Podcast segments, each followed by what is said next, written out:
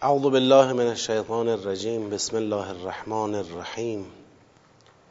الحمد لله رب العالمين وصلى الله على سيدنا ونبينا حبيب إله العالمين أبي القاسم المصطفى محمد.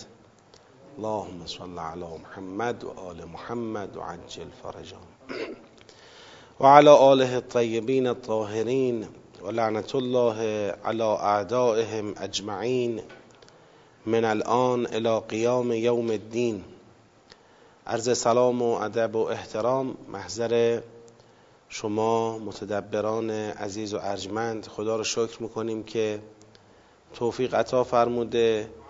در پیشگاه کلام مقدس و نورانی او حاضریم و فرصت تدبر در کلام نورانی خودش رو به ما عطا کرده. و از خدا می‌خواهیم که ما را با قرآن کریم زنده بدارد و با قرآن کریم بمیراند و با قرآن کریم محشور فرماید به برکت صلوات بر محمد و آل محمد.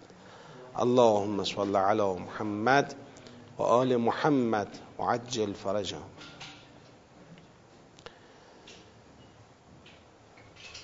در حال تدبر در سوره مبارکه احزاب هستیم و همونطور که می‌دونید مرحله اول تدبر ما فهم معانی و درک معانی آیات هست که اگر این مرحله رو به توفیق الهی بتونیم با موفقیت انجام بدیم مراحل بعدی یعنی تشخیص سیاقها جنبندی سیاقها و ارتباط اونها رو هم در ادامه به فضل خدا انجام خواهیم داد.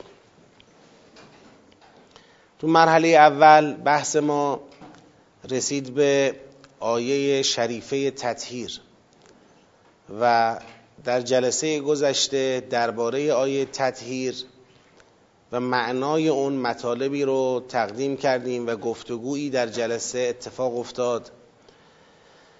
نسبت به احتمالات دیگری که از معنای آیه تطهیر به ذهن برخی می‌رسه. من در این جلسه انشاءالله می‌خوام این بحث رو جمع کنم. بحث آیه تطهیر رو چون بحث مهمی هست این نیاز به جنبندی دقیق تری داره و انشاءالله بعد از اون بحث معانی آیات سوره را با هم ادامه بدیم. شروع بحث آیه تطهیر در حقیقت از آیه 28 چرا که این آیه در سیاقی قرار گرفته که مباحث این سیاق مربوط هست به زنان پیامبر مکرم اسلام صلی الله علیه و آله و سلم. ابتدا خدای بزرگ خطاب پیامبر فرمود که به همسرانت بگو اگر دنیا و زینت اون رو می‌خواید بیاید طلاقتون بدم مهریتونم بهتون بدم برید. کسی که دنیا طلب باشد به درد همسری پیامبر نمی‌خورد. اما اگر هم خدا را و پیغمبر را و آخرت را می‌خواید خب خدا برای محسنات و نیکوکاران از بین شما اجر عظیمی رو مهیا کرده و حتما به پاداش این خداخواهی و پیامبرخواهی و آخرت خواهی خودتون می‌رسید. خب این یک دوگانه مبنایی بود. یعنی از همسران پیامبر اینجا خواسته شد که تکلیفتون رو در مبنا مشخص کنید. در راهبرد مشخص کنید. بالاخره دنبال دنیایید یا دنبال خدا و آخرتید؟ دنبال پیغمبرید. اینو معلوم کنید. بعد گام رو جلوتر گذاشت. خود خدا همسران پیامبر را مخاطب قرار داد. گفت حالا اگر از بین شما کسانی گناه آشکار انجام بدن بدانن که دو برابر عذاب خواهند شد. گناه آشکار تو همون خط دنیا طلبیه. چون در دعوت قبلی گفت تعیین تکلیف کنید بالاخره دنیا طلبی یا خداخواهی. حالا میگه اونایی که گناه آشکار انجام بدن عذاب دو برابر شامل حالشونه. چون به هر حال همسر پیامبرن و همسر پیامبر مورد توجه بقیه است عمل او و حرکت او رو دیگران تاثیر بیشتری داره. و اما نه اگر کسی از شما نسبت به خدا و پیامبر قنوت و فرمان برداری داشته باشه و عمل صالح انجام بده اجرش رو برابر داده خواهد شد. اینم مربوط به خدا خواهیه پس یک دعوت بود که مبناتون رو معلوم کنید یک دعوت هم هست که عمل رو معلوم کنید. آیا مبنای شما دنیاگرایی و عملکرد شما گناه آشکار اجتماعی است؟ و یا مبنای شما خداگرایی و پیامبرخواهی و توجه به آخرت و عملکرد شما قنوت و فرمانبرداری و عمل صالح در مقابل خدا و رسوله. اینو مشخص بکنید. در مرحله بعدی اومد دقیق توی متن ماجرا وارد شد. خب ببینید ای زنان پیامبر شما مثل دیگر از زنان نیستید.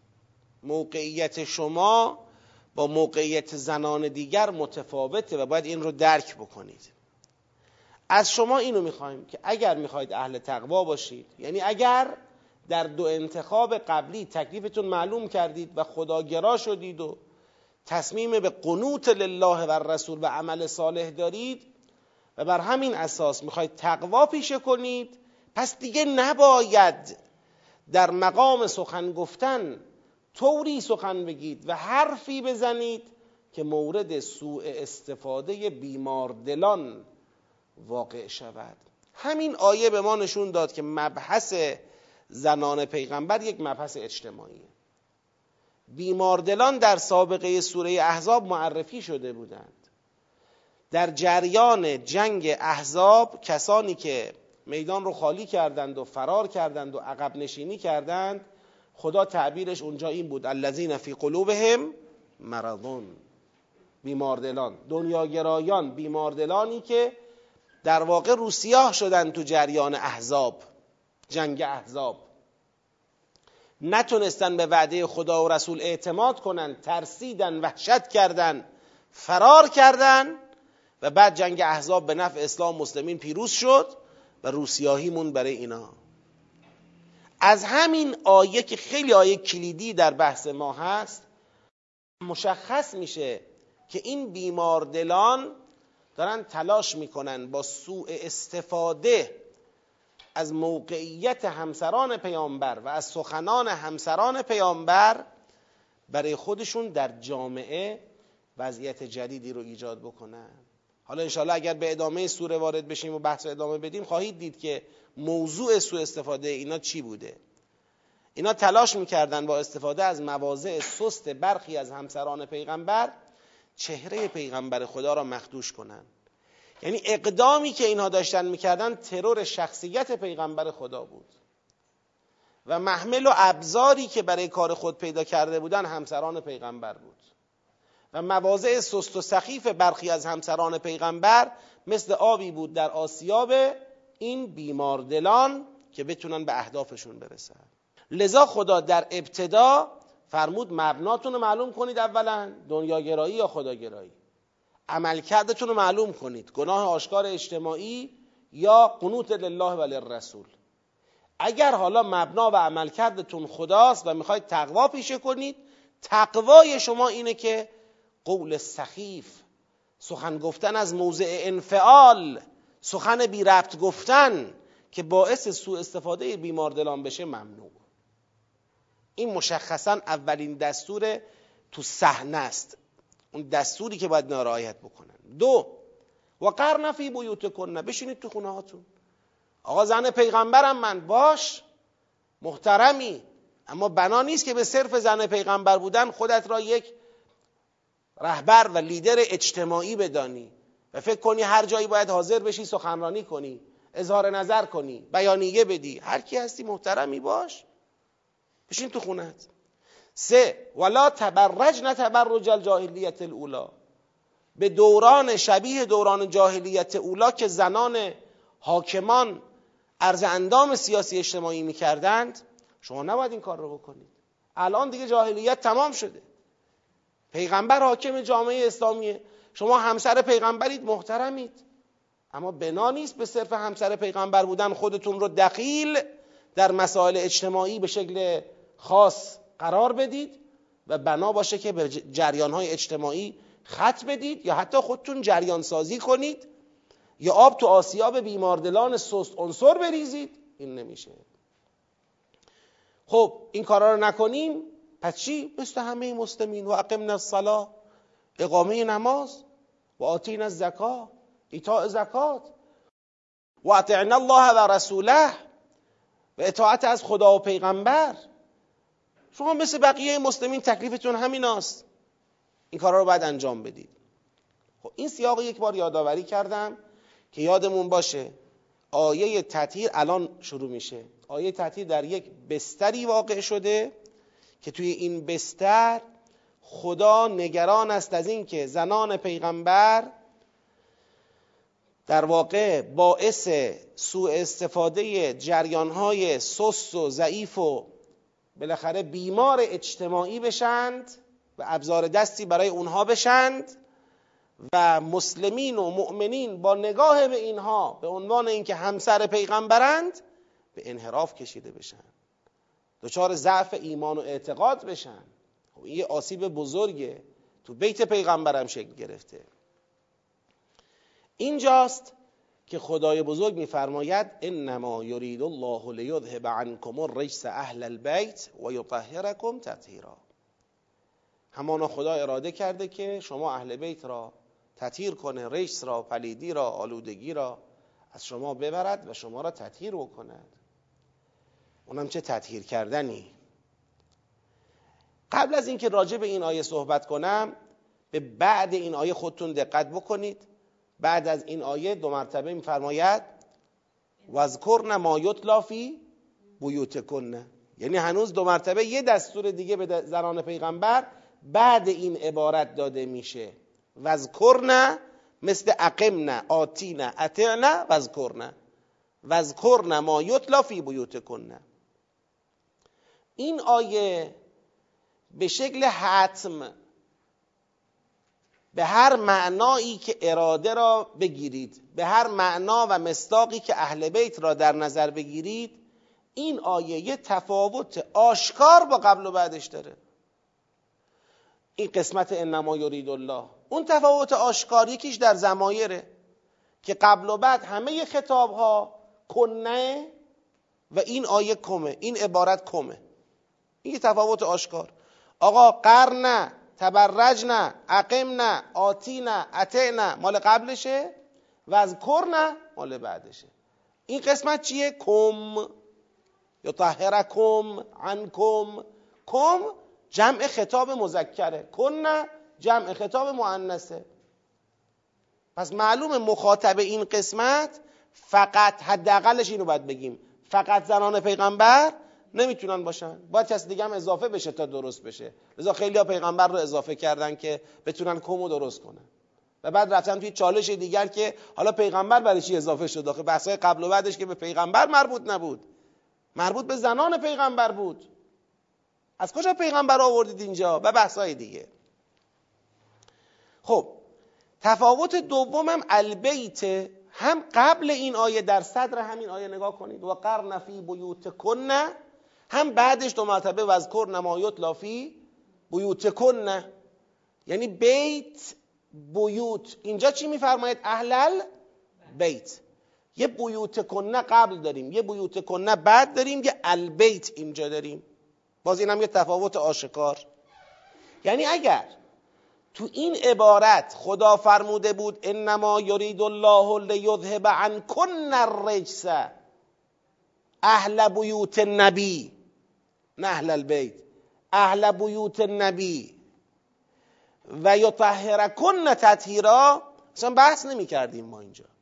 اصلا نیاز به بحث نداشتیم ما اینجا. این حرف رو می‌زنم برای اینکه کسانی که خیلی اصرار دارن حتما باید به هر حال روی این جور آیاتی که به ولایت و تطهیر و اسمت و چیزهای دیگه مربوط حساس باشیم فکر نکنن ما این بحثی که اینجا پیش کشیدیم به خاطر یک مبحثی است که از بیرون قرآن به ما داده شده. به ما گفتن اهل البیت زنان پیغمبر نیستن به خاطر همین ما اینجا داریم تلاش می‌کنیم. نه این نیست. اصلا شما از بیرون همه ذهنیت های بیرونی رو بگذارید کنار. شما باشید و این آیه. کم با کنه قبل و بعدش فرق نمی‌کنه؟ قطعا فرق می‌کنه. بیوت کنه قبل و بعد این آیه با کم با البیت در این آیه فرق نمی‌کنه. قطعا فرق می‌کنه. پس باید دنبال علت این تفاوت بود. اون چه که بحث رو در اینجا باز می کند و مقام گفتگو ایجاد می کند این مطلبه. اینجا دو تا فرض پیش میاد. من دارم جنبندی می‌کنم. این عبارت رو بعد از جنبندی انشالله سوالی باشه جواب میدیم که دیگه پرونده این بحث رو ببندیم و ردشیم دو تا فرض پیش میاد درباره این آیه این قسمت از آیه که ما بهش میگیم آیه تطهیر. یه فرض این است که اراده خدا اراده تشریعی باشد. انما یرید الله. که ظاهر اول اراده همینه. که اراده تشریعی باشه.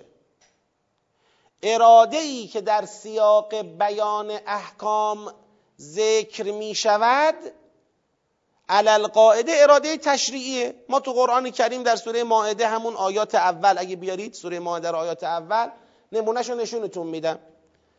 که وقتی خداوند احکامی رو بیان میفرماید زیل اون احکام از اراده خود نسبت به اتمام نعمت یا نسبت به تهارت یا نسبت به هر چیزی صحبت می‌کنه اون اراده اراده تشریعی است. ببینید در آیه شریفه ششم در سوره مائده یا ایها الذین آمنوا اذا قمتم الى الصلاه فاغسلوا وجوهکم. بحثای مربوط به وضو هست. بحثای وضو و غسل و اینا رو مطرح میفرماید.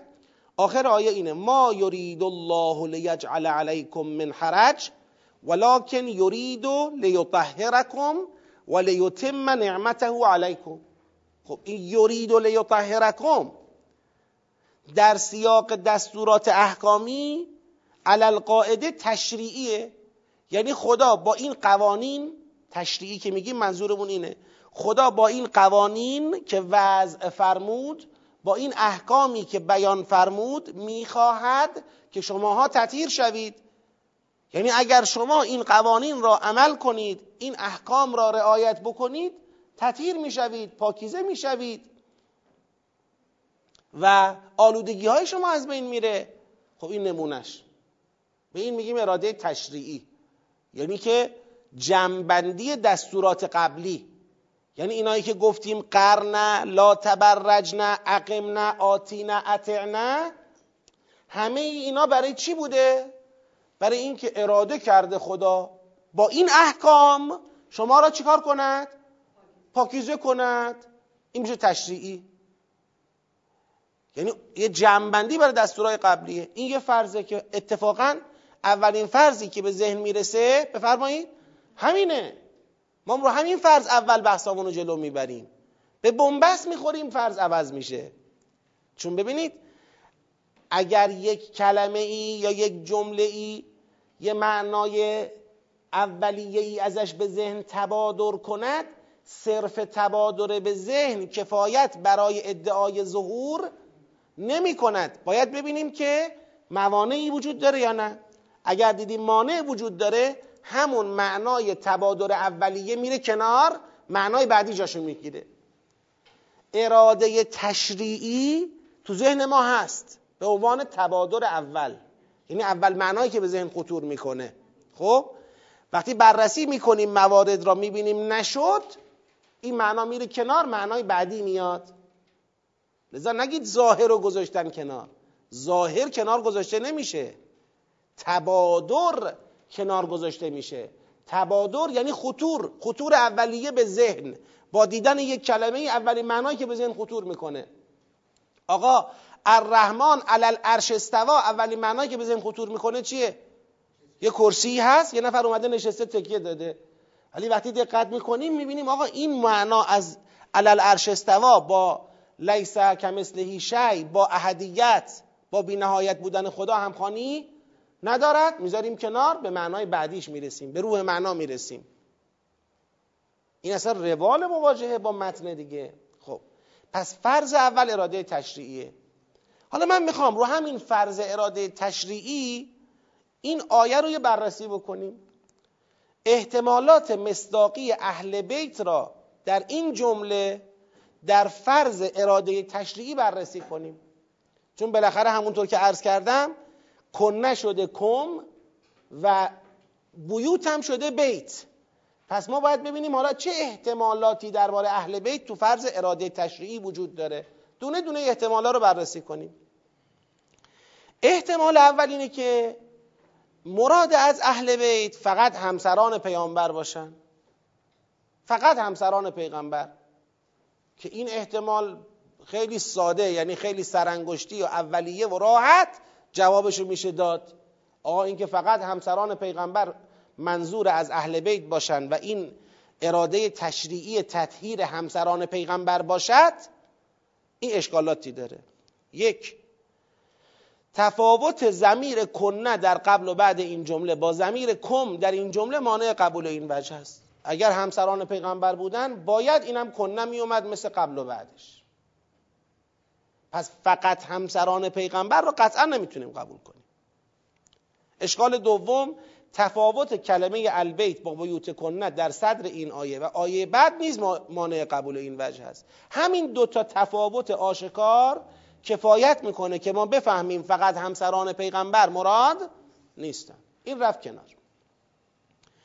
خب گزینه دوم چیه؟ گزینه دوم این که آقا پیامبر خدا را هم با همسران پیغمبر جمع کنیم. بگیم همسران پیامبر همراه با خود پیامبر. که مشکل زمیر کم را حل کنیم. من می‌خوام تخفیف بدم به صاحبان این گزینه. بگم آقا من با همین گزینه مشکل زمیر بیتم. میگم اصلا حل. چرا؟ چون وقتی پیغمبر پاش پای پیغمبر آمد وسط بیوت هم می‌تونه یه البیت کلی بشه برای پیغمبر که چند تا بیت برای همسران پیغمبر تو دل این البیت کلی وجود دارد.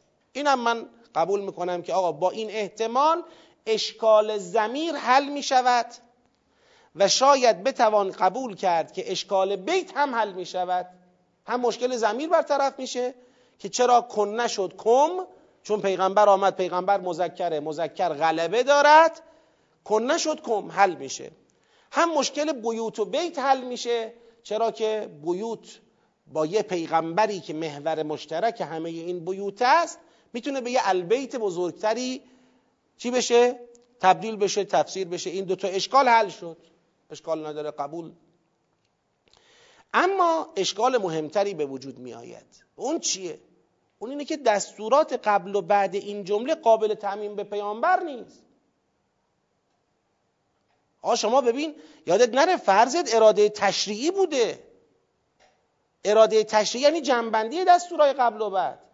یعنی الان خدا داره به پیغمبر میگه قر فی بیتک بشین تو خونت. پیغمبرم بشینه تو خونش. پیغمبرم عرض اندام نکنه. پیغمبرم حرف نزنه که این وقت مثلا سوء استفاده نکنن بیمار دلان. اصلا بابا شما نگاه کن سیاق. اصلا با زنان پیغمبر سر پیغمبر خدا دعوا داشته. حالا با پیغمبر سر کی دعوا داره؟ سر خودش؟ با زنان پیغمبر خدا داره میگه آقا خدا رو می‌خوای یا خدا پیغمبر رو می‌خوای؟ این کنتون تردن الله و رسوله. یا دنیا رو می‌خوای؟ به پیغمبر اول همین سیاق خدا فرمود پیغمبر ببین اگه دنیا رو می‌خوان طلاقشون بده برن.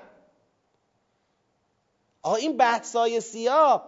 چه ربطی به پیغمبر دارد که شما با آوردن پیغمبر بخوای مشکل نمی‌دونم زمیر کم را حل بکنی اما یه مشکل بزرگتر ایجاد بکنی؟ اگر اراده تشریعی باشد اراده تشریعی جنبندی دستورات قبله. دستورات قبل که مال پیغمبر نبوده. حتی قابل تعمین به پیغمبر نیست. چون اصلا در دستورات قبل دعوا سر پیغمبر است.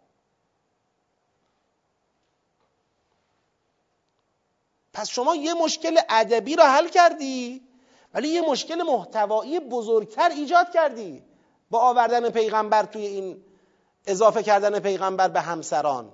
بر فرض اراده چی؟ تشریعی پس اینم میره کنار. آقا این گزینه مشکل داره مشکل بزرگ محتوایی داره. خب چه کنیم؟ میگه که خب حالا بعضیا برای حل این مشکل مشکل رو باز پیچیده تر می‌کنن. میگن آقا فقط پیغمبر نیست. پیغمبر و عموم فرزندان و بستگان ایشون اصلا دست جمعی هر کی به پیغمبر منتصبه با خود پیغمبر. خدا می‌خواد بگه همه من با این دستورات می‌خوام تطهیر کنم. ما مشکل حل نکرده که.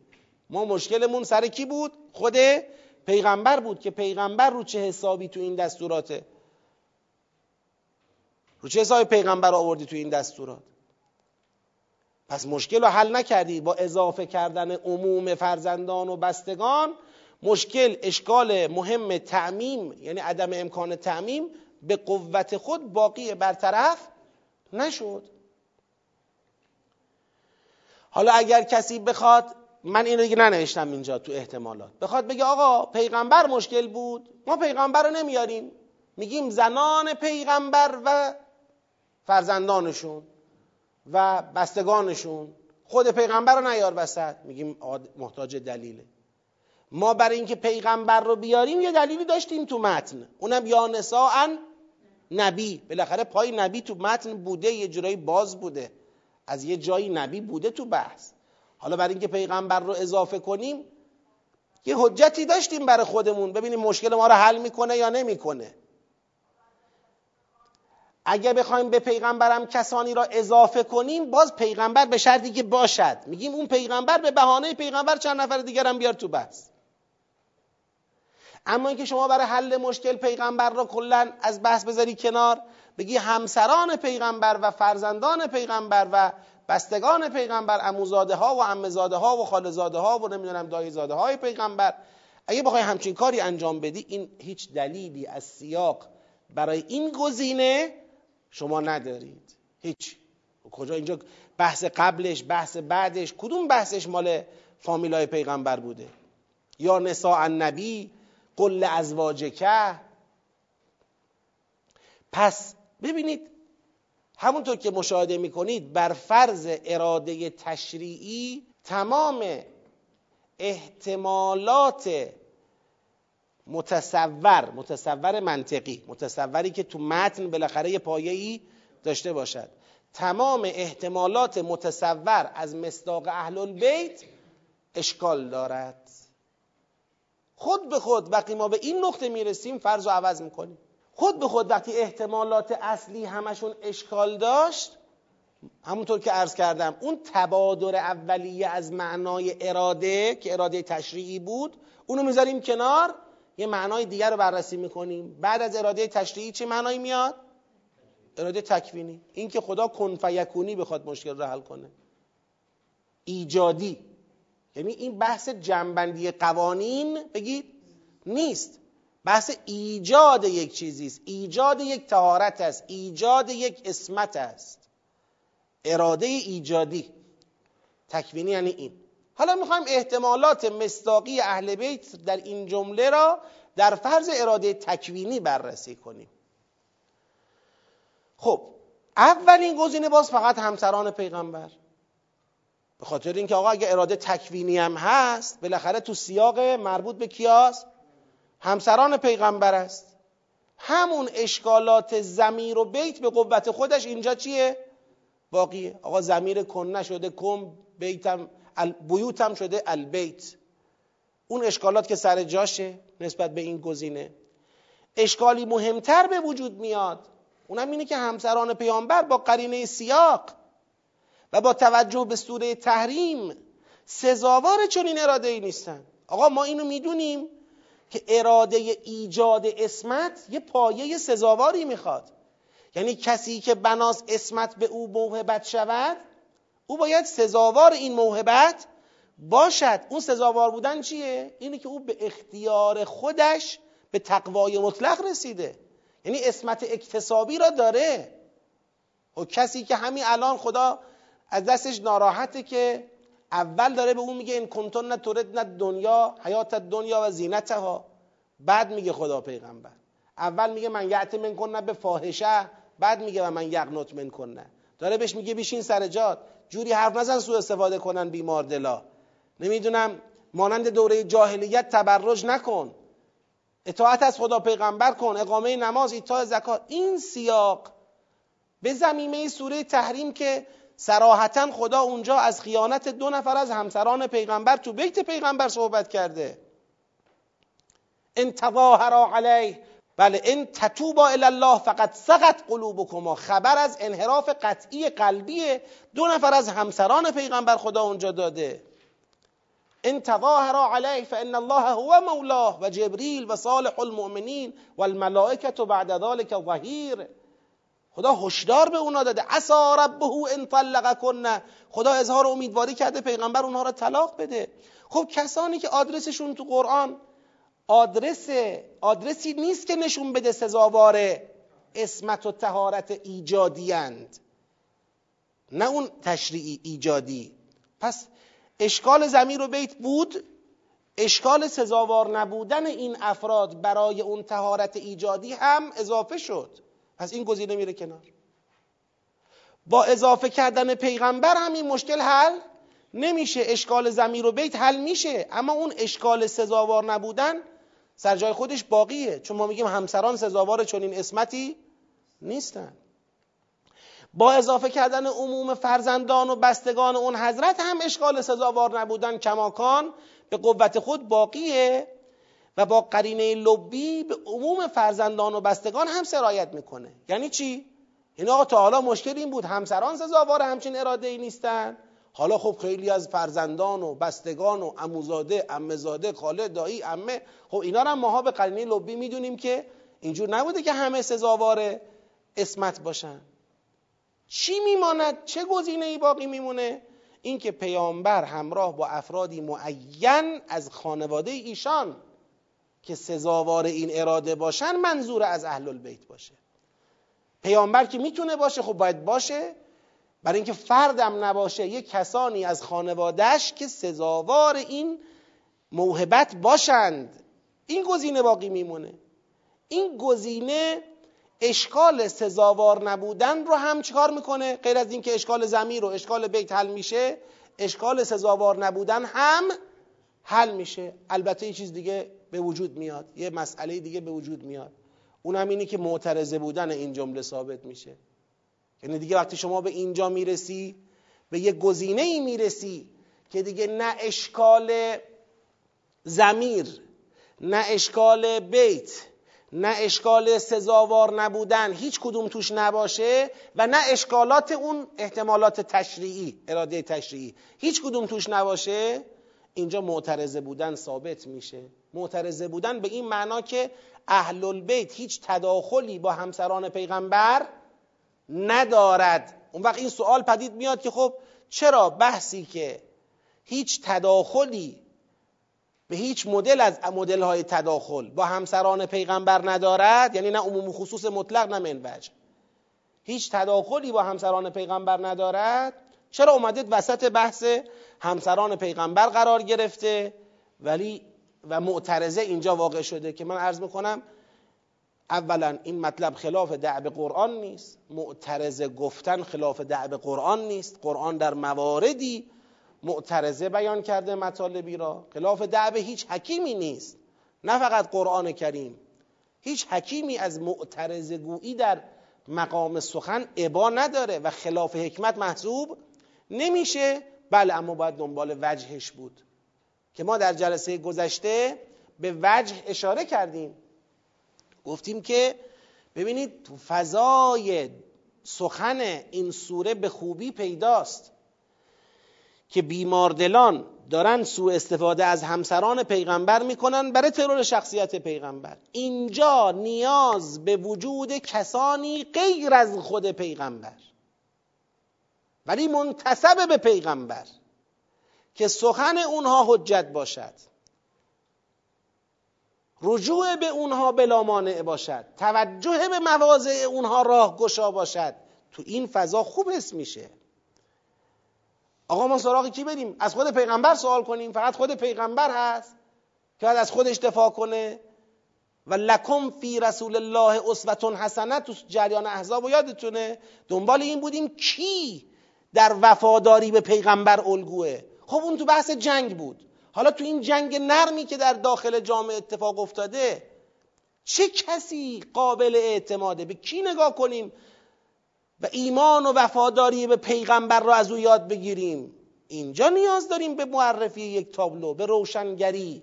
به اینکه آقا اگر نساء و نبی هستن که خدا دارد به اونها میفرماید که تکلیفتون رو معلوم کنید. دنیا را می‌خواید یا خدا را تکلیفتون رو معلوم کنید. می‌خواید فاحشه مبینه انجام بدید یا قنوت لله و رسول تکلیفتون رو معلوم کنید. بشینید تو خونه هاتون حرفی نزنید بیماردلان سو استفاده کنن. تبرج جاهلیت رو کنار بگذارید. اطاعت از خدا و پیغمبر کنید. اقامه نماز ایتاء زکات. اینقدر خودتون رو مطرح نکنید و فلان. اگر توی سیاقی خدا با زنان پیغمبر درگیر شده به خاطر مواضع اونها مواضع برخی از اونها مردم همینجا بفهمن یه اهل البیتی هم هستند که این اهل البیت مورد اعتمادند حجتند. تو صحنه حاضرن؟ بله تو صحنه حاضرن. مردم اگر می‌خواید بگید زن پیغمبر گفت زن پیغمبر گفت نه آقا اینا افراد مشخصی هست. برید سراغ اینا مواضع اینا مواضع خدا و رسوله. نمونه عملی و عینی تو جامعتون وجود داره. برای چی پس می‌خواید راه انحرافی رو برید؟ بیت پیغمبر بیت پیغمبر می‌کنید بیت پیغمبر اینه. اونا بیوت نبی بیوت زنان پیغمبر است. لذا خدا اونجا نگفت جالبه این نکته هم یادتون باشه. آقا اینا زن پیغمبر هستن یا نیستن؟ هستن. خب بیتشون رو میشه گفت بیت پیغمبر یا نمیشه گفت؟ میشه یا نمیشه؟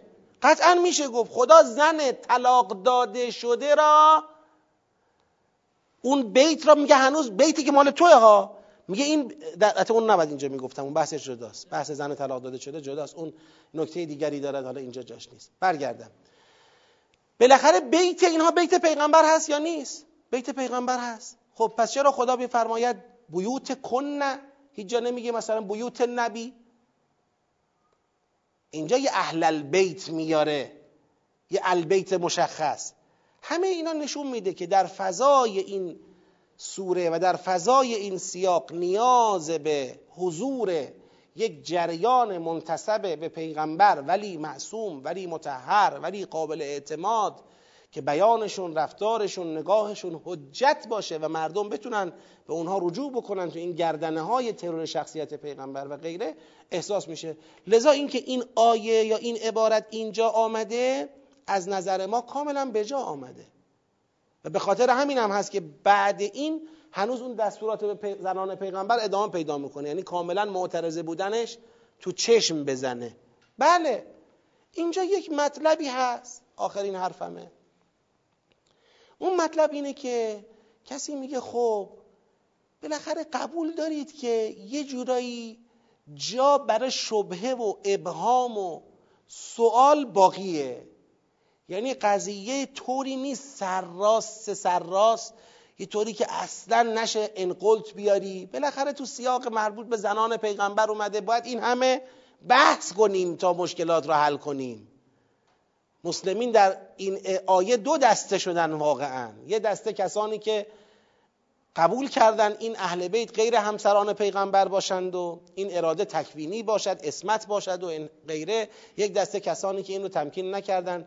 گفتن آقا ما نمونه داریم در قرآن اراده در چنین سیاقی باید تشریعی باشه. اهل بیت هم اگر فقط همسران پیغمبر نیستن حداقل اونا باید توش باشن و غیره. دو دسته شدن. چرا؟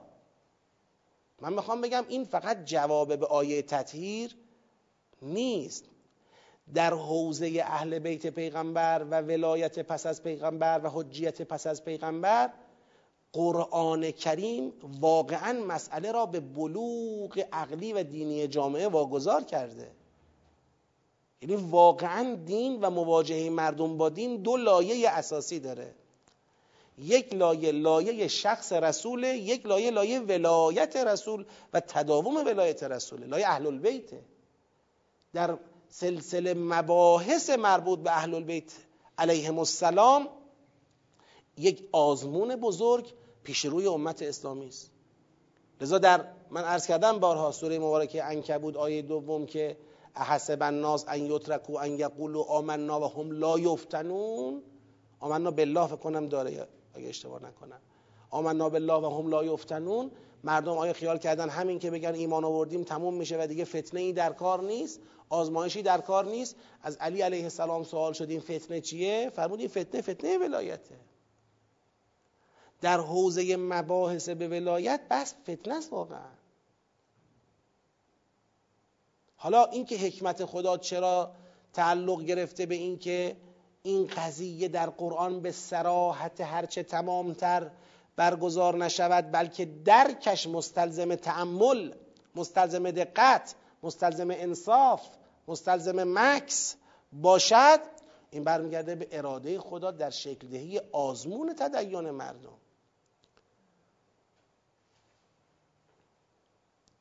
یا باید بعد از پیغمبر حالا که این بحثا زمان پیغمبر یه معنی داشت بعد پیغمبر واقعا یه معنی عمیقتری پیدا می‌کنه. یا باید دیگه بعد از پیغمبر پرونده اسمت و پرونده حجیت و پرونده ارتباط با پروردگار بسته شود و بشه اینی که شده که امروز در جهان اسلام می‌بینید. و یا نه باید بعد از پیغمبر این مقام منتقل شود. باید این جریان اهل البیت جاری بماند. کوسر جاری بماند جریان اهل البیت باقی بماند. امکان تمسک به اهل البیت باقی بماند. واقعا دو تا مسئله است دو تا نگاهه. بلوغ دینی بلوغ عقلی بلوغ اجتماعی امت مسلمان اقتضا می‌کنه که در مقوله ولایت خودشو نشون بده. بعضی ها در مقوله ولایت و اهل البیت رفتارشون اینطوریه که گویا دنبال فرار از زیر بار تکلیفند کسی که می‌خواد فرار کنه می‌تونه به جاهای مختلف قرآن بهانه بیاره. بگه اینا طبق این آیه من رفتم خداحافظ شما. بعضی ها اما نگاهشون یه نگاه دیگه است نگاه مسئولانه است. میگن آقا حالا پیغمبر رفت تکلیف چیه افا ما او قتل انقلبتم علی اعقابکم. قراره برگردیم یا قراره بمانیم؟ خب قراره بمانیم. چه جوری بمانیم؟ خود به خود در وجود اینها حسی را پدید می آورد مسئولیتی را پدید می آورد که دیگه از روی آیات ولایت و آیات تطهیر و آیات مربوط به اهل بیت و سوره های ولایی قرآن دیگه به سادگی عبور نمی‌کنن. مکس می‌کنن میگردن تعمل می‌کنن توجه می‌کنن تا برسن به حق مطلب. خب این عرایز بنده توی مرحله تمام حسر نسبیه. بله به خاطر اینکه در مقایسه با زنان پیغمبر داره مطرح میشه. وقتی پای مقایسه اومد وسط یعنی نسبی. سوال اول این بود انما حصر مطلقه یا نسبیه؟ جواب این بود حصر نسبیه. چرا حصر نسبیه؟ چون مقایسه ایه یعنی در مقایسه با زنان پیغمبر اهل البیتن که متحرند اهل البیتن که پاکیزند. اگه بخواستیم مطلق بگیریم یعنی گویا تو کل عالم فقط اهل البیتن که معصومن نه اینجوری نیست. انبیا سر 24 هزار پیغمبر معصومن اولیاء اونها اوصیا اونها خیلیاشون معصوم بودن. این دلیل نمیشه که ما از این آیه استناد کنیم. اسمت را برای غیر اهل البیت مشخص اون آیه بخوایم نفی بکنیم نه خیر هم سر جای خودش بود اراده تشریعی وقتی شما میگی دیگه نیازی نداری که از سیاق خارج بشی. اراده تشریعی دقت بفرمایید. وقتی در یک سیاق احکام اراده ای مطرح می شود و شما می‌خوای بگی تشریعیه یعنی جنبندی این احکام. یعنی همین. اصلا معنی اراده تشریعی تو این سیاق همینه. مگر اینکه شما بخواید اینو یک اراده تشریعی معترضه بگیرید. آقا لیس له وجه اصلا لیس له وجه یعنی برای معترضه گرفتن چه وجهی شما داری؟ اگه تشریعیه بذار همینجا باشه دیگه. چرا اینو شامل نشه؟ چرا سیاق خودشو شامل نشه؟ خب برای اهل بیت دیگه. درسته؟ برای اهل بیت. یعنی اهل بیت باید یه دستوراتی را رعایت کنن که پاک بشن. با هر فرضی با هر فرضی. وقتی میگی تشریعی معنیش اینه آقا من پنج تا دستور دادم می‌خوام با این دستورا پاک بشی. حالا یعنی چی تشریعی معترضه؟ اصلا مفهوم تشریعی رو باید یه بار شما تو ذهنتون بازخوانی کنید ببین من میگم آب سرد نخور سرخ کردنی نخور گوجه فرنگی نخور بادمجان نخور می‌خوام که بیماریت برطرف بشه. بعد شما میگی این می‌خوام که بیماریت برطرف بشه کاری با این چارتا نداشت. میشه؟ آقا این جنبندی این چارتاست این نسخه پیچیدن برای برطرف کردن بیماریت. این معنی اراده تشریعی. می‌خوام که مشکلت برطرف بشه. یعنی با این دستورات می‌خوام که مشکلت برطرف بشه.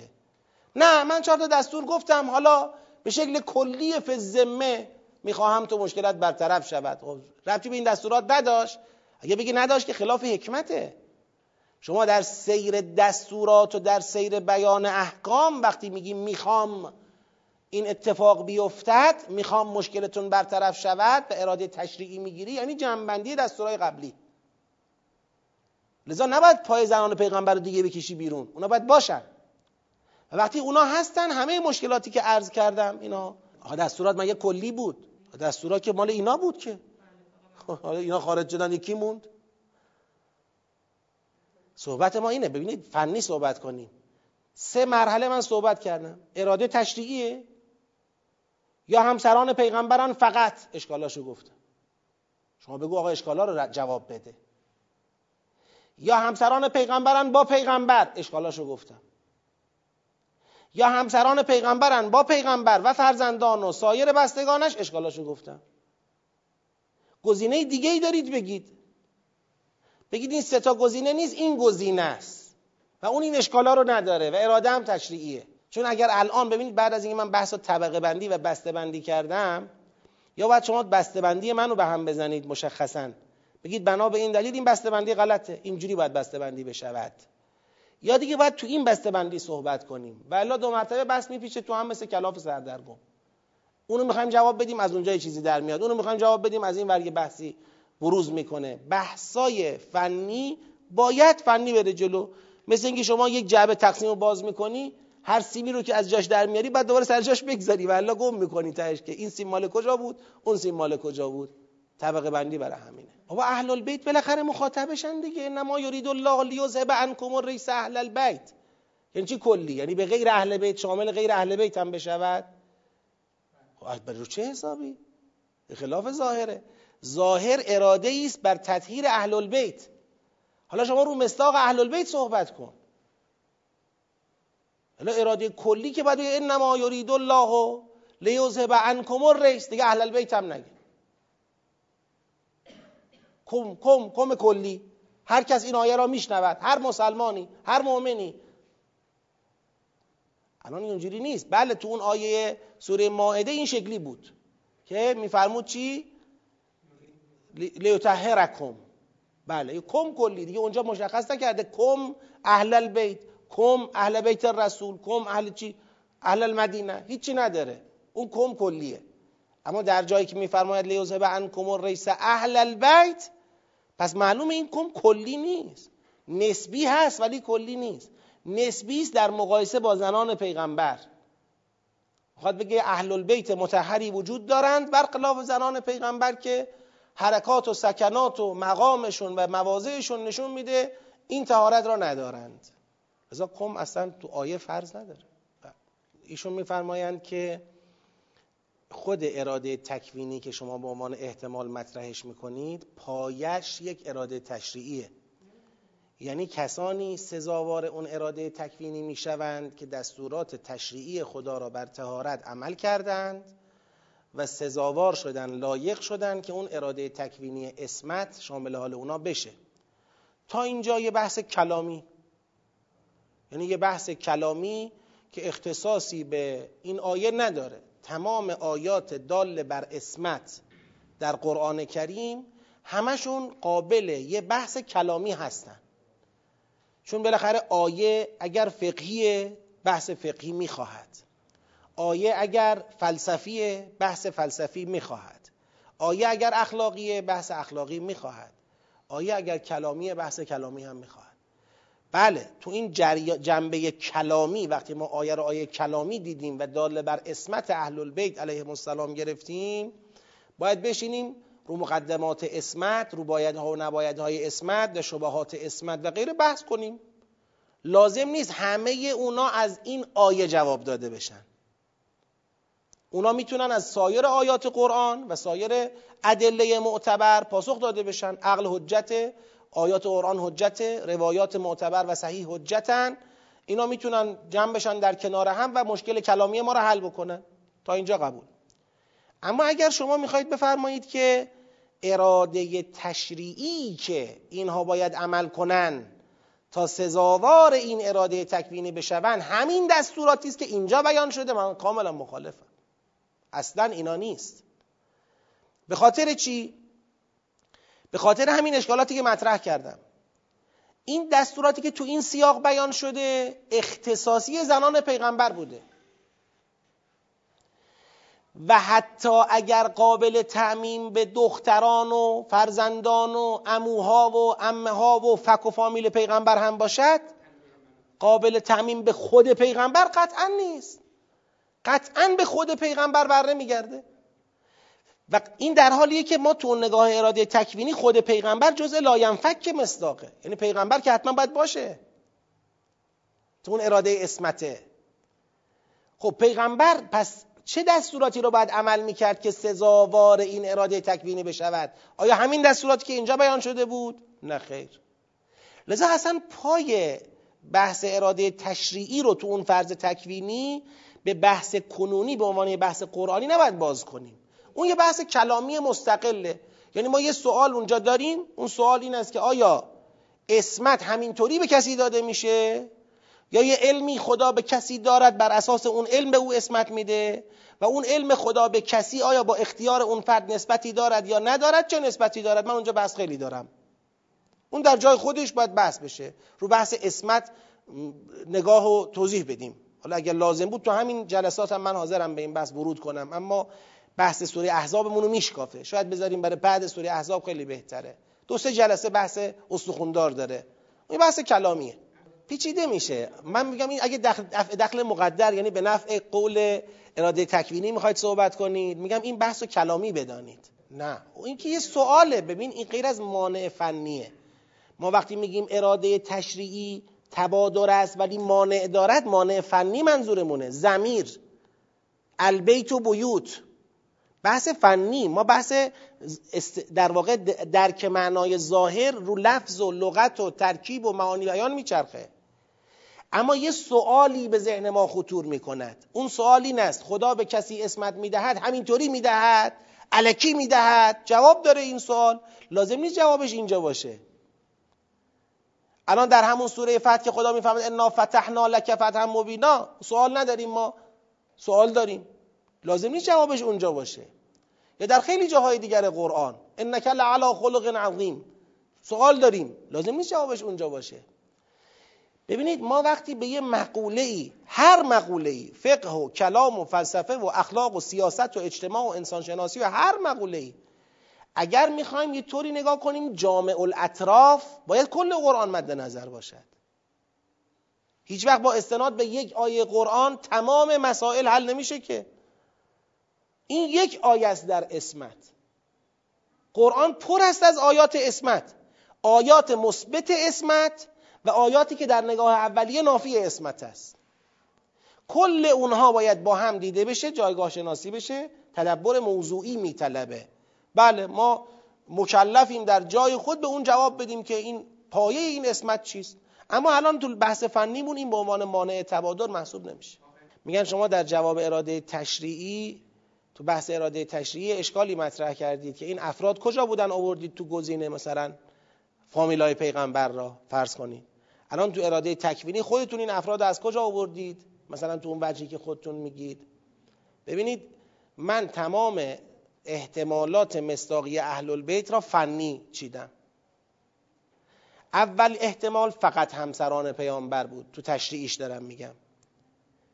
بعد احتمال دوم یک نفر اضافه کردم پیغمبر. رو چه حسابی؟ رو حساب نبی که تو خود این سیاق بود. آقا اگه من بخوام کنه را کم بکنمش و تو سیاق دنبال یه گزینه ای باشم غیر پیغمبر کسی هست؟ نیست. احتمال سوم این که بعد از نبی اهل بیت یعنی خانواده پیغمبرم به پیغمبر ملحق کنیم. این از کجا آوردید؟ از باب تنقیه منات. یعنی گفتیم اگر پیغمبر هست تو یک دستوری پیغمبر هست و همسرانش هم هستند و بحث تشریعیه خب چرا اختصاص به فقط همسرانش داشته باشه؟ مگه منات و معیارش برای بقیه صادق نیست؟ چرا صادقه؟ پس به شرط انتصاب به پیغمبر پای بقیه هم میاد وسط. میشه بستگان پیغمبر. فرزندان و بستگان و همه. لذا من سه تا احتمال بیشتر نچیدم تو اراده تشریعی. همه فنیه.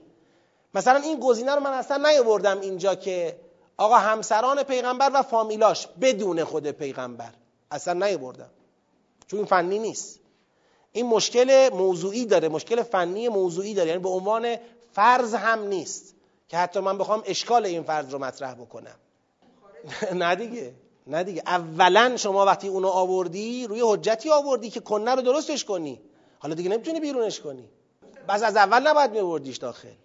اینکه استفاده ابزاری میشه تو به نگاه فنی آقا شما یا اجازه داری پیغمبر را داخل بحث کنی یا نداری؟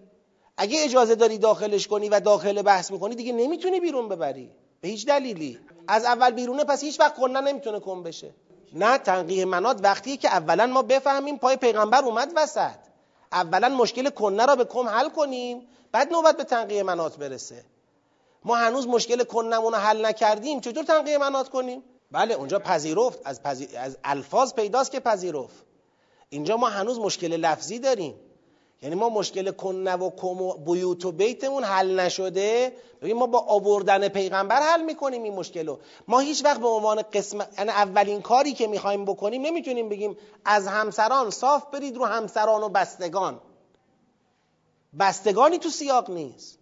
فنی نیست. یعنی چطور رو چه حسابی؟ تنقیه مناتم احتیاج به پایه لفظی داره. و الا میشه چی؟ میشه استحسان. فرق ذاتی تنقیه منات با قیاس استحسان تو همینه. شما اگر دارید یه چیزی رو مثلا میگی من تنقیه منات می‌کنم یعنی تو لفظ شاهد داری. میگه آقا مثلا ببخشید الخمرو حرام لانه مسکر. شما با لانه مسکر تعمیم میدی. چرا؟ چون خود اون نسا در سیاق خاص خودش تخصیص می‌خوره. میشه نسا النبی یعنی ازواج النبی. خود اون تخصیص می‌خوره. قبل از اینکه شما بخواید اینو تعمیم حساب بکنید تخصیص می‌خوره. اینجا یه بحث ریز فنی داره. خواستید بیرون از جلسه با هم صحبت می‌کنیم. یعنی این تیکه که شما صاف از همسران پیغمبر بدید رو بستگان. بدونی که پیغمبر بیاد حجت نداری.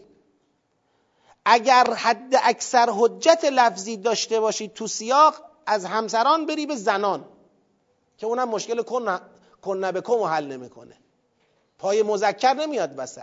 نیست اصلا تو سیاق روال مذکر نیست. به خصوص که جلسه قبلی هم عرض کردم بعد اینم باز این تعمیم رها میشه. درست بعد از این عبارت بگه وذکر نه. بازم همون برمیگرده به همون خصوصیت همسران یا نساء. این نشون میده که پس دیگه نیامده تو مقام تعمیم و رها. دیگه تمام. آ ما دیگه تا اینجا اختصاصی بود. حالا کلیش کردیم. داریم کلی حرف می‌زنیم. خب چرا بعدش دوباره کلی حرف نمی‌زنیم؟ پس این سه تا احتمال که کاملا از نظر من فنی هن. هرچند که اشکالاتی دارن.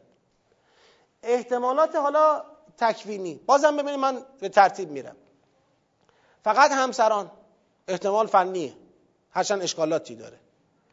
همسران پیامبر با خود پیامبر. احتمال فنی هرچند اشکالاتی داره. این سومی هم که تا اینجا رو اومده بودیم دیگه تو همون فروز قبلی. همسران پیامبر همراه با خود پیامبر و عموم فرزندان و بستگان اون حضرت. حالا اشکالی که آخرین و مهمترین اشکالی که تو این فرض باقیمون چی بود؟ این بود که آقا اینا سزاوار نیستن خب. نه همسران سزاوار همچین اراده نه بستگان به عمومهم. پس اینا میرن بیرون. میمونه کی فقط؟ میمونه فقط پیغمبر. خب پیغمبر تنهایی میشه اهل البیت پیغمبر تنهایی کم بهش قابل اطلاقه؟ نه. حالا باید با منات خود پیغمبر یعنی سزاوار بودنی در حد خود پیغمبر اهلیتی در حد خود پیغمبر این کمو درستش کنیم. حداقل دو تا باید اضافه بشه. این دوتا رو از کجا اضافه کنیم؟ چون جمع حداقلش سه تاست دیگه. میگم حداقل دو تا باید اضافه بشه چون حداقل جمع سه تاست. از کجا اضافه کنیم این دوتا را؟ از غیر فامیل پیغمبر که اهل البیت صدق نمی‌کنه. پس باید از فامیل پیغمبر باشن از بستگان پیغمبر باشن. پس میشه پیغمبر و بستگان همراه با افرادی معین از خانواده ایشان. افرادی معین که چی؟ که سزاوار این باشن. حالا بله بحث ما موضوعیه. حالا یه کسی می‌تونه اینجا یه خدشه بکنه به ما. دیگه از اینجا به بعد بحث ما از منطقه فنی به مبحث تاریخی منتقل میشه. یه نفر می‌تونه خدشه بکنه. اصلا همچین کسانی نداشتیم. میگیم به کوری چشم دشمنانشان داشتیم. متواتره که داشتیم. اندل فریقین متواتره که داشتیم. نزد شیعه و سنی یقینیه که داشتیم. احدی شک ندارد در اینکه پیغمبر اکرم به بیانهای متعدد در مواضع متعدد بر اهل البیت بودن خانواده علی علیه السلام حضرت فاطمه زهرا سلام الله علیها و امام حسن و امام حسین علیهم السلام پیغمبر بارها تأکید فرمودن اون قدری که جای شک و شبهه در نه تاریخ ما نه در بیانات روایی ما نزد فریقین باقی نگذاشته. نه. نه می‌خوام بگم شاید ممکنه کسی بخواد اینو دلیل بگیره که شما فرضت غلطه. من می‌خوام بگم این فرض هنوز قبل از جواب و تصدیق و تکذیب این فرض. می‌خوام بگم این فرض فرض غلطی نیست. به خاطر اینکه شما بله از خود آیه می‌فهمیم شاهدم داریم. یعنی برخلاف چیزی نداریم. کسی نمی‌تونه منکر بشود وجود افرادی با اهلیت متعالی و درجه بالا. شما نگاه بکنید دیگه. الان در بیانات مختلفی که تو نهج البلاغه اومده. از در بیان مولا الموحدین امیر المؤمنین علی علیه السلام. در خطبه قدیر آمده در خطبه فدکیه آمده در حدیث کسا اومده در منابع خودشون تو نقل از احترام ویژه پیغمبر به علی علیه السلام و حضرت زهرا و حسنین علیه السلام اومده. شبا و اهل الجنه بودن اینها اومده. نمی‌دونم بزعتم منی بودن و من آزاها فقط آزانی اینها اومده. اینا تعابیری که بزرگان خود اینا نمی‌تونن از منابرشون حذف کنن. یعنی انقدر مشهوره توشون. اگر یه چیز گمی بود هیچ وقت تو منابر اینا ذکر نمی‌شد. ما در عربستان سعودی نماز جمعه بودیم برای زمانی که حج عمره رفته بودیم. امام جمعه ای که اونجا داشت صحبت می‌کرد در بیان فضائل حضرت زهرا امام علی و امام حسن و امام حسین احادیث می‌خوند. نمی‌تونه که بگه نیست. فقط اون تموم که می‌کرد میگو بله اما اینا این شیعیان این رافضی ها ربطی به اینا ندارن. و سعی می‌کرد نسبت ما رو با اونا قطع کنه. و الا خودشون که منکر نیستن که نمی‌تونن انکار بکنن. انکار یه چیزی از من الشمسه. لذا شما برید نگاه کنید در منابعشون میگن خدا غیر علی را که پایین تر از علی بود بر علی ترجیح داد. میگن علی اعلم بود افضل بود اتقا بود اورع بود. هیچ کی به پای او نمی‌رسه. اما غیر او را که از او پایین تر بود بر او ترجیح داد. یعنی حماقت ببخشید خودشون را پای نعوذ بالله خدا می‌نویسن. هیچ عاقلی این کار را می‌کنه که خدا بکنه؟ الحمدلله الذی فضل المفضول نمی‌دونم علی الفاضل یا نمی‌دونم فاضل علی الافضل و غیره. اما این کار اشتباس دیگه. ببینید حالا من مطلبم اینه. می‌خوام بگم تو این تیکه خواستم بگم ما فنی بردیم جلو تمام فروز را و اینجام از خودمون کسی اضافه نکردیم. اینی که ما اضافه کردیم به تنقیه منات سزاوار بودن از پیغمبر تعمیم دادیم و خلاف این مسئله نه در شاهد نه در تاریخ نه در قرآن نه در روایت مطلبی نداریم. لذا حالا من نمیگم ادعا نمی کنم در این آیه دیگه بحث تموم میشه. نه. هر چقدر بخوان بحث کنن میشه در مقابلش کرد؟ بحث کرد. بحث ادامه داره دامنه داره. ولی خودم اینجا حداقل این مطلب رو عرض می‌کنم. درباره خودم. حالا چه تصدیق بشود چه تصدیق نشود. ما در سوره مبارکه ماعده خیلی سریح شفاف گویا نظراتمون در جاهای مختلف گفتیم. هرچند هنوز جمعندی کامل نکردیم. به آیه الیوم اکمل تو که می‌رسه بنده اون آیه رو دلالتش رو بر ولایت با یه بیان دیگه قائلم. یعنی اصلا بیانش اون نیست که مشهور شده. اون آیه واقعا تو سیاقشه.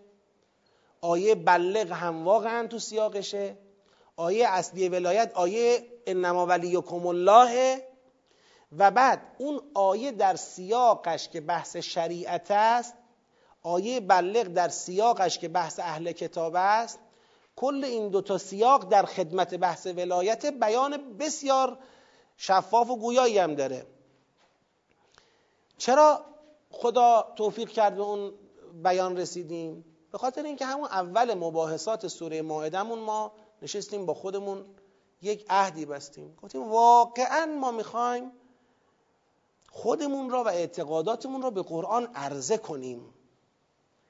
دنبال این که قرآن را شاهدی بر صحت اعتقادات خودمون بگیریم حتی اگر قرآن با اعتقادات ما جور در نمیاد توجیهش بکنیم که یه جوری جور در بیاد با حرف ما نباشیم. چون خسارته.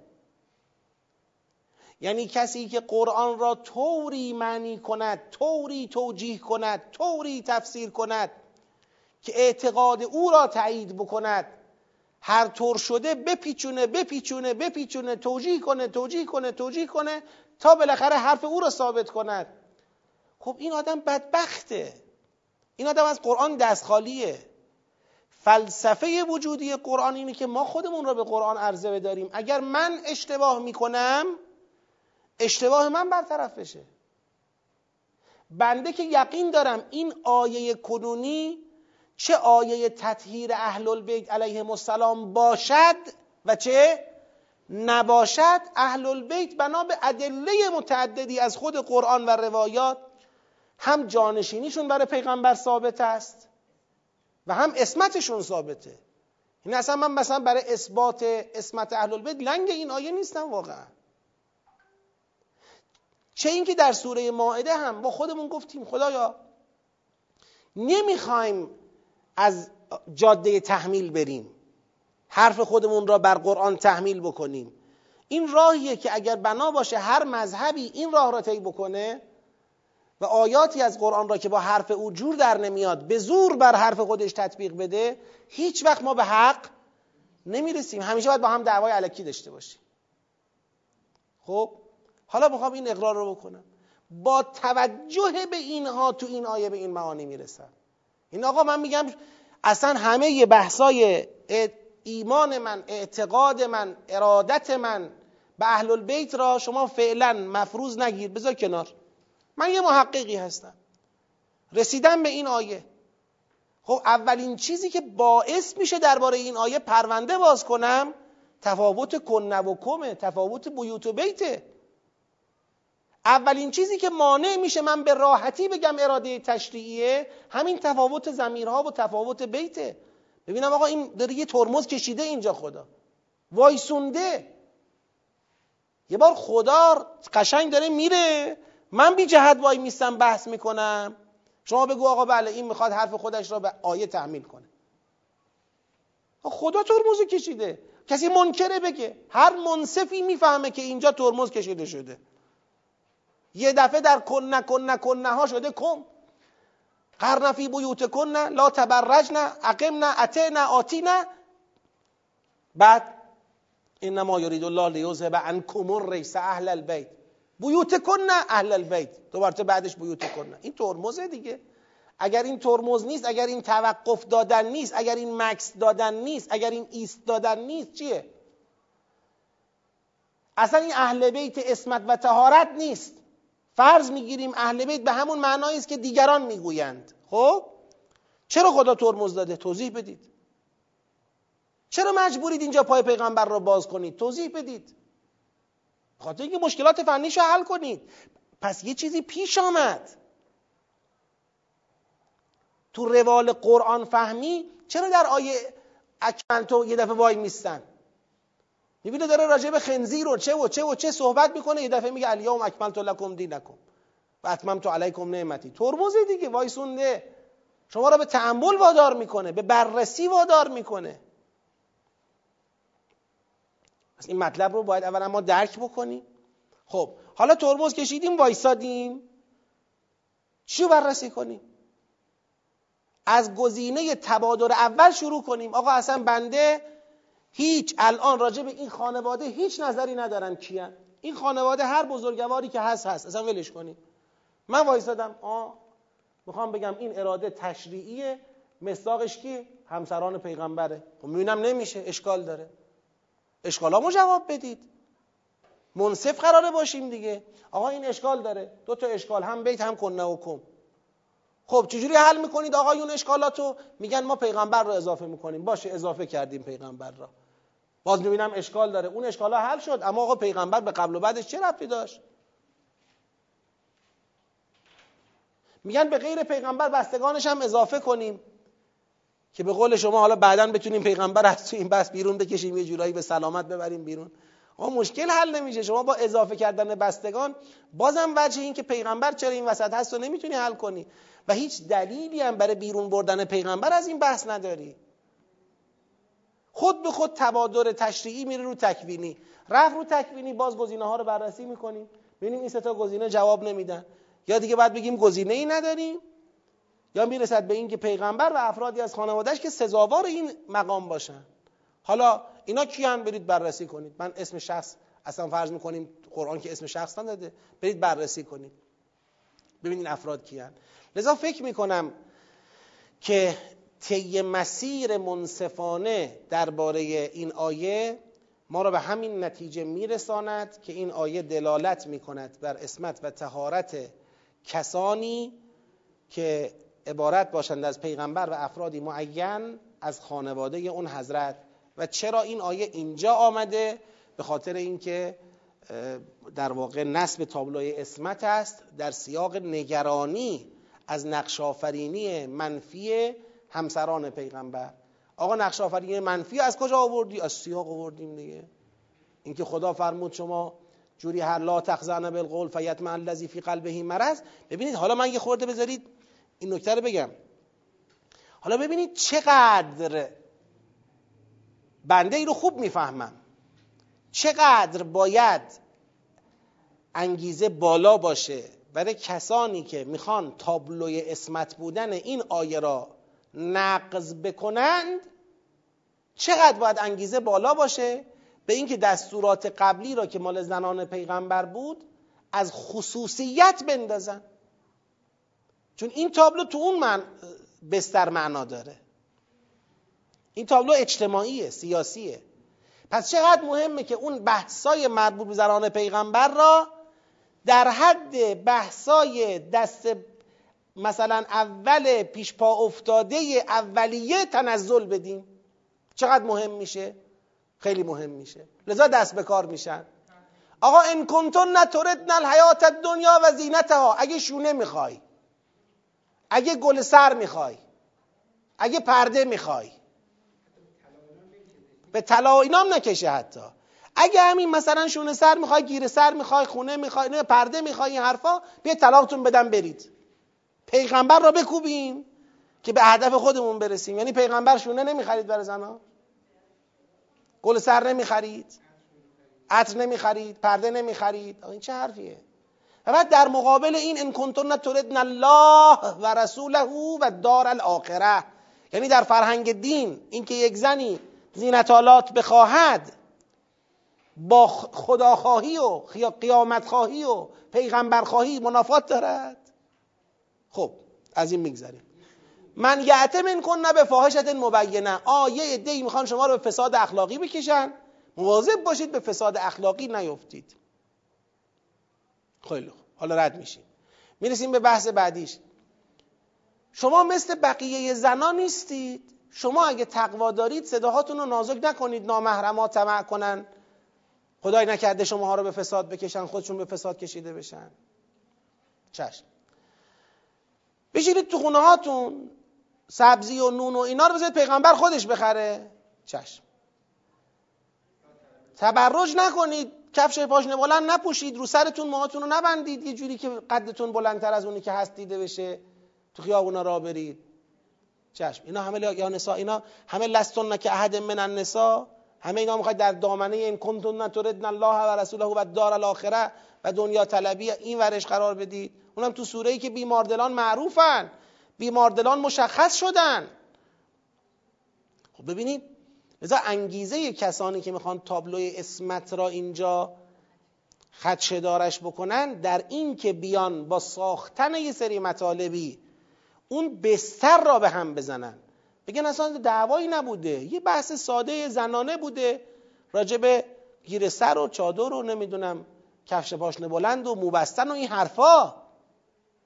اون بیماردلانش هم آخ یه وقت خیال نکنید اینا بیماردلان احزابنا که شکست خوردن الان می‌خوان تو مدینه زهر خودشون رو بریزن. نه نه اینا یه مش از این آدمای مثلا بالاخره ضعیف اخلاقی هستن که تا صدای یه زن مثلا نازک میشنون به فساد میفتن اینان.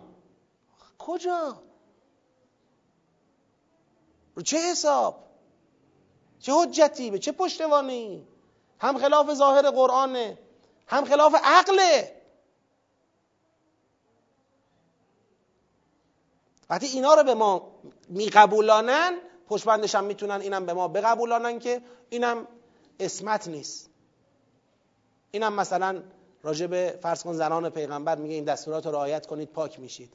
حالا اشکال ندارد که کار از محکم کاری عیب نمی‌کنه. پیغمبرم رعایت کند. این دستورات را که پاک بشود. این دستورات به پیغمبر مربوط بود. پدر آمرزیده. که رعایت کند پاک بشود. لذا به نظر من بر منصف بر منصف فارغ از مذهبش. شیعه است سنی است فرق نمی‌کنه. بر منصف روشنه که این آیه داره یک پیام خاص سیاسی اجتماعی را در یک بستر خاص سیاسی اجتماعی منتقل می‌کنه.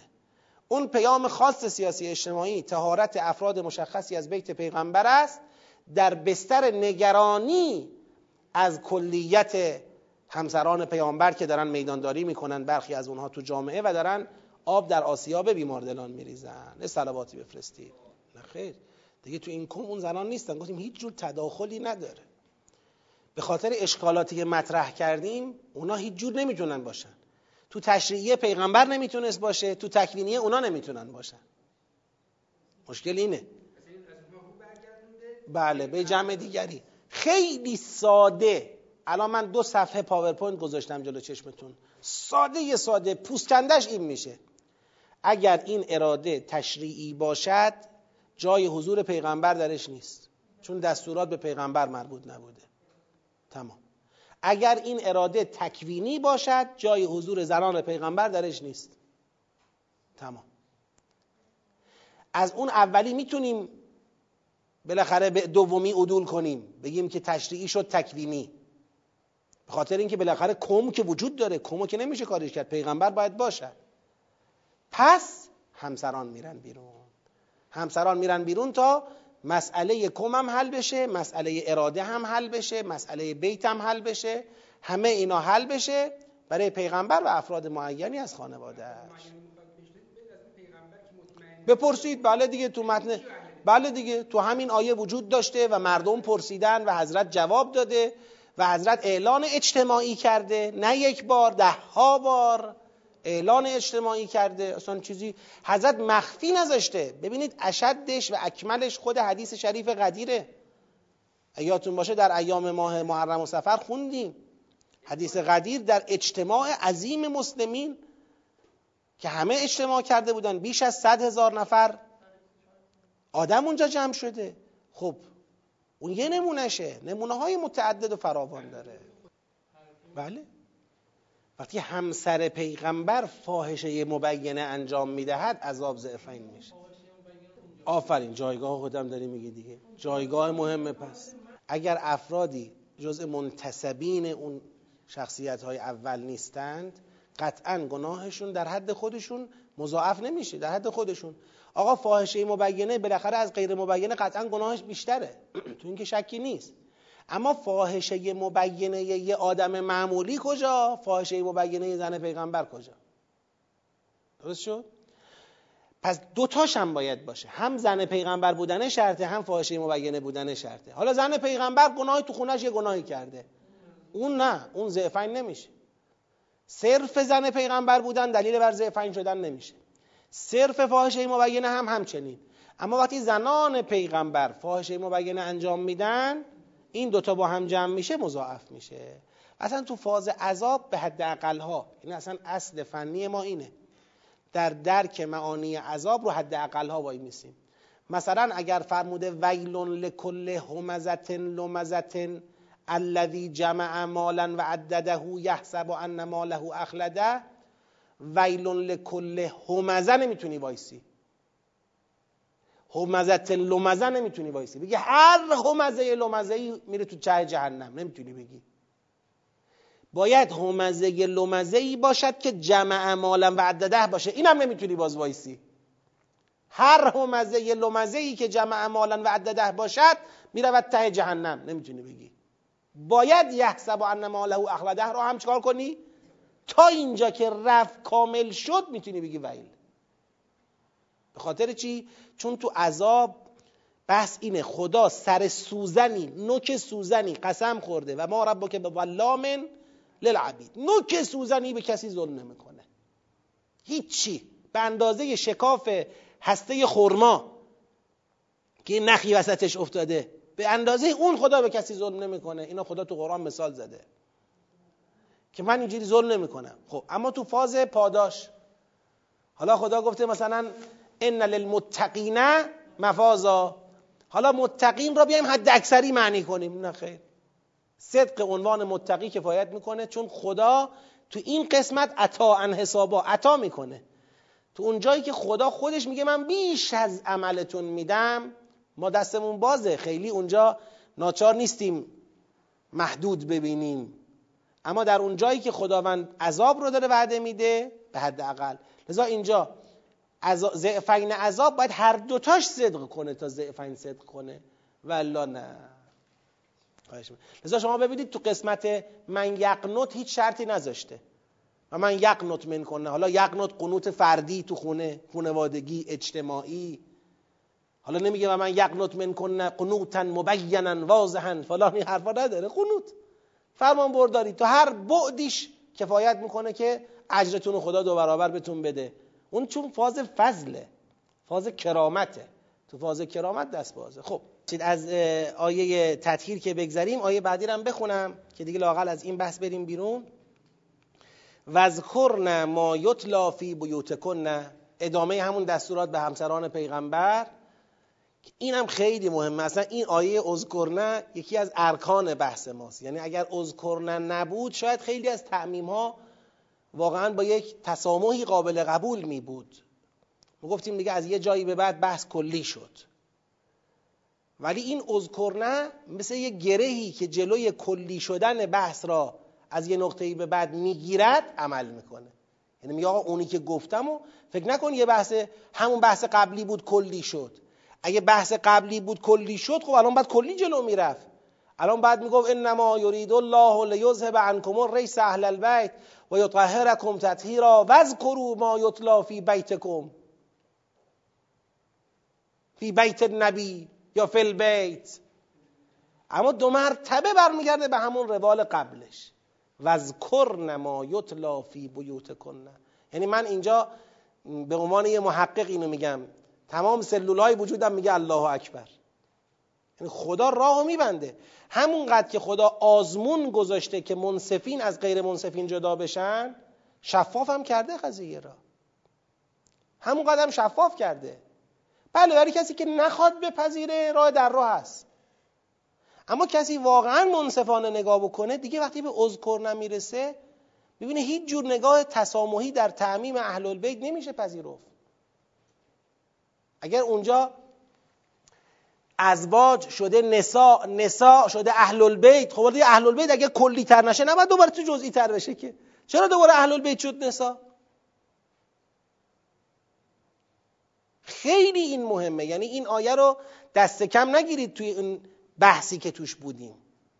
برگشت به سیاق قبلی داد زدن به این است که آقا این اهل البیت از باب این که ما داشتیم همجوری خورد خورد بحث و کلیت می‌دادیم نبود. یه اهل البیت مشخصی بود. و الا بیوت سر جاشه. و الا اون مخاطب زن و زنان پیغمبر سر جاشونن. و ذکرن ما یتلا فی بیوت کنه آی زنان پیغمبر شنیدید این دستورات را؟ کلش رو تو خونه هاتون یاد کنید. حالا این کلش دو قسمت دارد.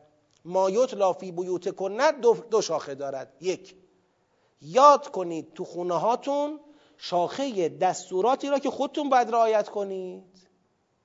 دو یاد کنید تو خونه هاتون اسمت اهل البیت پیغمبر را. شما که زن پیغمبر هستید در اولویتید که بیش از بقیه به این اهل بیت معصوم متحر توجه داشته باشید. و یادتون باشه اینا هستن که قرار مقتدای مردم باشن. خودتون رو نیارید وسط. خودتون رو در عرض اینا قرار ندید. خودتون رو برای مردم به جای اینها غالب نکنید. فردا جمل راه نندازید. واذکرن ما یتلا فی بیوتکن من آیات الله و الحکمه آیات الله و الحکمه حالا حکمت رو توی دستورات قبلی پیدا کنید. آیات الله که نشانه های خدا تو دستورات پر بود. دستورات تشریعی آیات الله بود. تطهیر آیات الله بود. اینا همه آیات خدا بود. و الحکمه یعنی یه حکمتی در اون آیات نهفته است. اون حکمت چیست؟ اون حکمت اینه شما که سزاوار نیستید باید در جایگاه رهبران اجتماعی ارز اندام نکنید. شما باید قنوت لله و رسول اطاعت پیروی. این برای شما سزاواره. بذارید اونایی که واقعا سزاوارش هستند تو این جایگاه باشن. و از ما یتلا فی بیوتکن من آیات الله و الحکمه ان الله کان لطیفا خبیرا. خدا لطیف خبیره. یعنی خدا از همه احوالاتتون لطیف از لطف. لطف اون دقت در همراهیه. ریز با کسی همراه بودن. مثلا مثال عرض می‌کنم. مثالش حسیه ولی این درباره خدا هم میشه با کنار گذاشتن اون شایبه هاش پذیرفت. یه بار دو نفر با هم یه سفری میرن با هم همراهن. الان مثلا تو اتوبوس دو نفر کنار هم در یه صندلی جفتی نشستن دارن میرن با هم همراهن. همراهن دیگه. اما این همراهی اسمش لطف لزوما نیست لطیف نیست. چرا؟ این مسافره اینم مسافره همدیگر هم نمی‌شناسن. شاید سلام علیکی با هم بکنن ولی دیگه سر و سری با هم ندارن. این صرف همراهیه. اما لطیف چیه؟ مثلا زن و شوهری با هم جفت صندلی اتوبوس نشستن دارن میرن سفر. اینا هم همراهن. اما این همراهی کجا؟ اون همراهی کجا؟ این همراهی لطیفه. لطیفه یعنی چی؟ یعنی با ریزکاری هاشه هوای همو داشتن به هم به زوایای وجود به نیازها به همه چی توجه داشتن الان آب می‌خواد الان خسته است الان خوابش میاد الان می‌خواد پاشو دراز کنه الان می‌خواد مثلا یه پشتی پشتش باشه الان می‌خواد پیاده شه الان می‌خواد سوار شه الان گرس نشه الان تش نشه. هواداری متقابل این لطفه. یعنی یه همراهی آمیخته با دقت و توجه. ان الله کان لطیفا خبیرا. یعنی خدا ریز باهاتونه دقیق باهاتونه. این نیستش که یک معیت کلی فقط باشد. لذا خبیرا به تناسب همین لطف و موشکافانه بودن همراهی خدا خبیر بودن و آگاه بودن او از جزئیات هم صدق می‌کنه. اینو به کی داره میگه خدا؟ به همسران پیغمبر که خدا از احوال شما ریز به ریز آگاهی داره. چون ریز به ریز با شما همراهی داره. پس بنابراین در تمام احوال و در تمام امورتون این اذکر نما یطلا فی بیوتکن نه نسب العینتون باشه. سوالی داشتید؟ لطف از نفوذ دیگه. نفوذ همون ریز ریزکاری که عرض می‌کنم. همراهی آمیخته با ریزکاری ها جزئیات. در کلش می‌بینم. در نسبت بین اون دوتا اصلا من اون تابلو را تو اون جایگاه و اون جایگاه را برای اون تابلو می‌دونم. این دوتا از هم جدایی ناپذیرن لذا ما در عین اعتراف به معترضه بودن آیه تطهیر در عین اعتراف میگیم جاش همینجاست. این نیستش که خدا برای اینکه گم نشود تحریف نشود گذاشته اینجا. نه جاش همینه. همینجا باید دیده بشه. بله. پس زمینه اراده تشریعی برای همسران اراده تکوینی برای پیغمبر و اهل بیتش اهل بیت مشخص. خب. إن المسلمین والمسلمات والمؤمنین والمؤمنات والقانتین والقانتات والصادقین والصادقات والصابرین والصابرات والخاشعين والخاشعات والمتصدقين والمتصدقات والصائمين والصائمات والحافظين فروجهم والحافظات والذاكرين الله كثيرا والذاكرات أعد الله لهم مغفرة وأجرا عظیما حالا زیل این دستوراتی که آخریش اذکر نبود این اون تعمیم است. اون تعمیمی که تو اهل بیت دنبالش میگشتیم می‌گفتیم یه تعمیمی داد که اون مطلب را کلیت ببخشد اون دستورات را کلیت ببخشد که دیدیم اونجا نمی‌شود بنا به دلایلی و اذکرنه بعدی روشن کرد که اصلا نمی‌شود. حالا بله دستورات مربوط به زنان پیغمبر که از لا تخزعن بالقول و قرنه و لا تبرجنه و نمی‌دانم بگید عقبنه و آتینه و اطعنه و اذکرنه این مجموعه دستوراتی که به زنان پیغمبر داده شد حالا یه تعمیم کلی اون تعمیم کلی چیه؟ آقا به بیان کلی همه مردان مسلمان و زنان مسلمان این اول صفتی که همه باید داشته باشن چیه؟ اسلام تسلیم. همه مردان مؤمن و زنان مؤمن. بالاتر از اسلام و تسلیم رسوخ حقیقت ایمان به قلبه. همه مردان قانت و زنان قانت. ببینید ترتیب داره رایت می‌کنه ها. این کنتون تردن الله و رسوله یا اینکه این کنتون تردن الحیات دنیا و زینتها. اونجا اسلام و ایمان تعریف میشه. بعد قنوت و من یقنوت من کن لله و رسوله قنوت. همه مردان قانت و زنان قانت.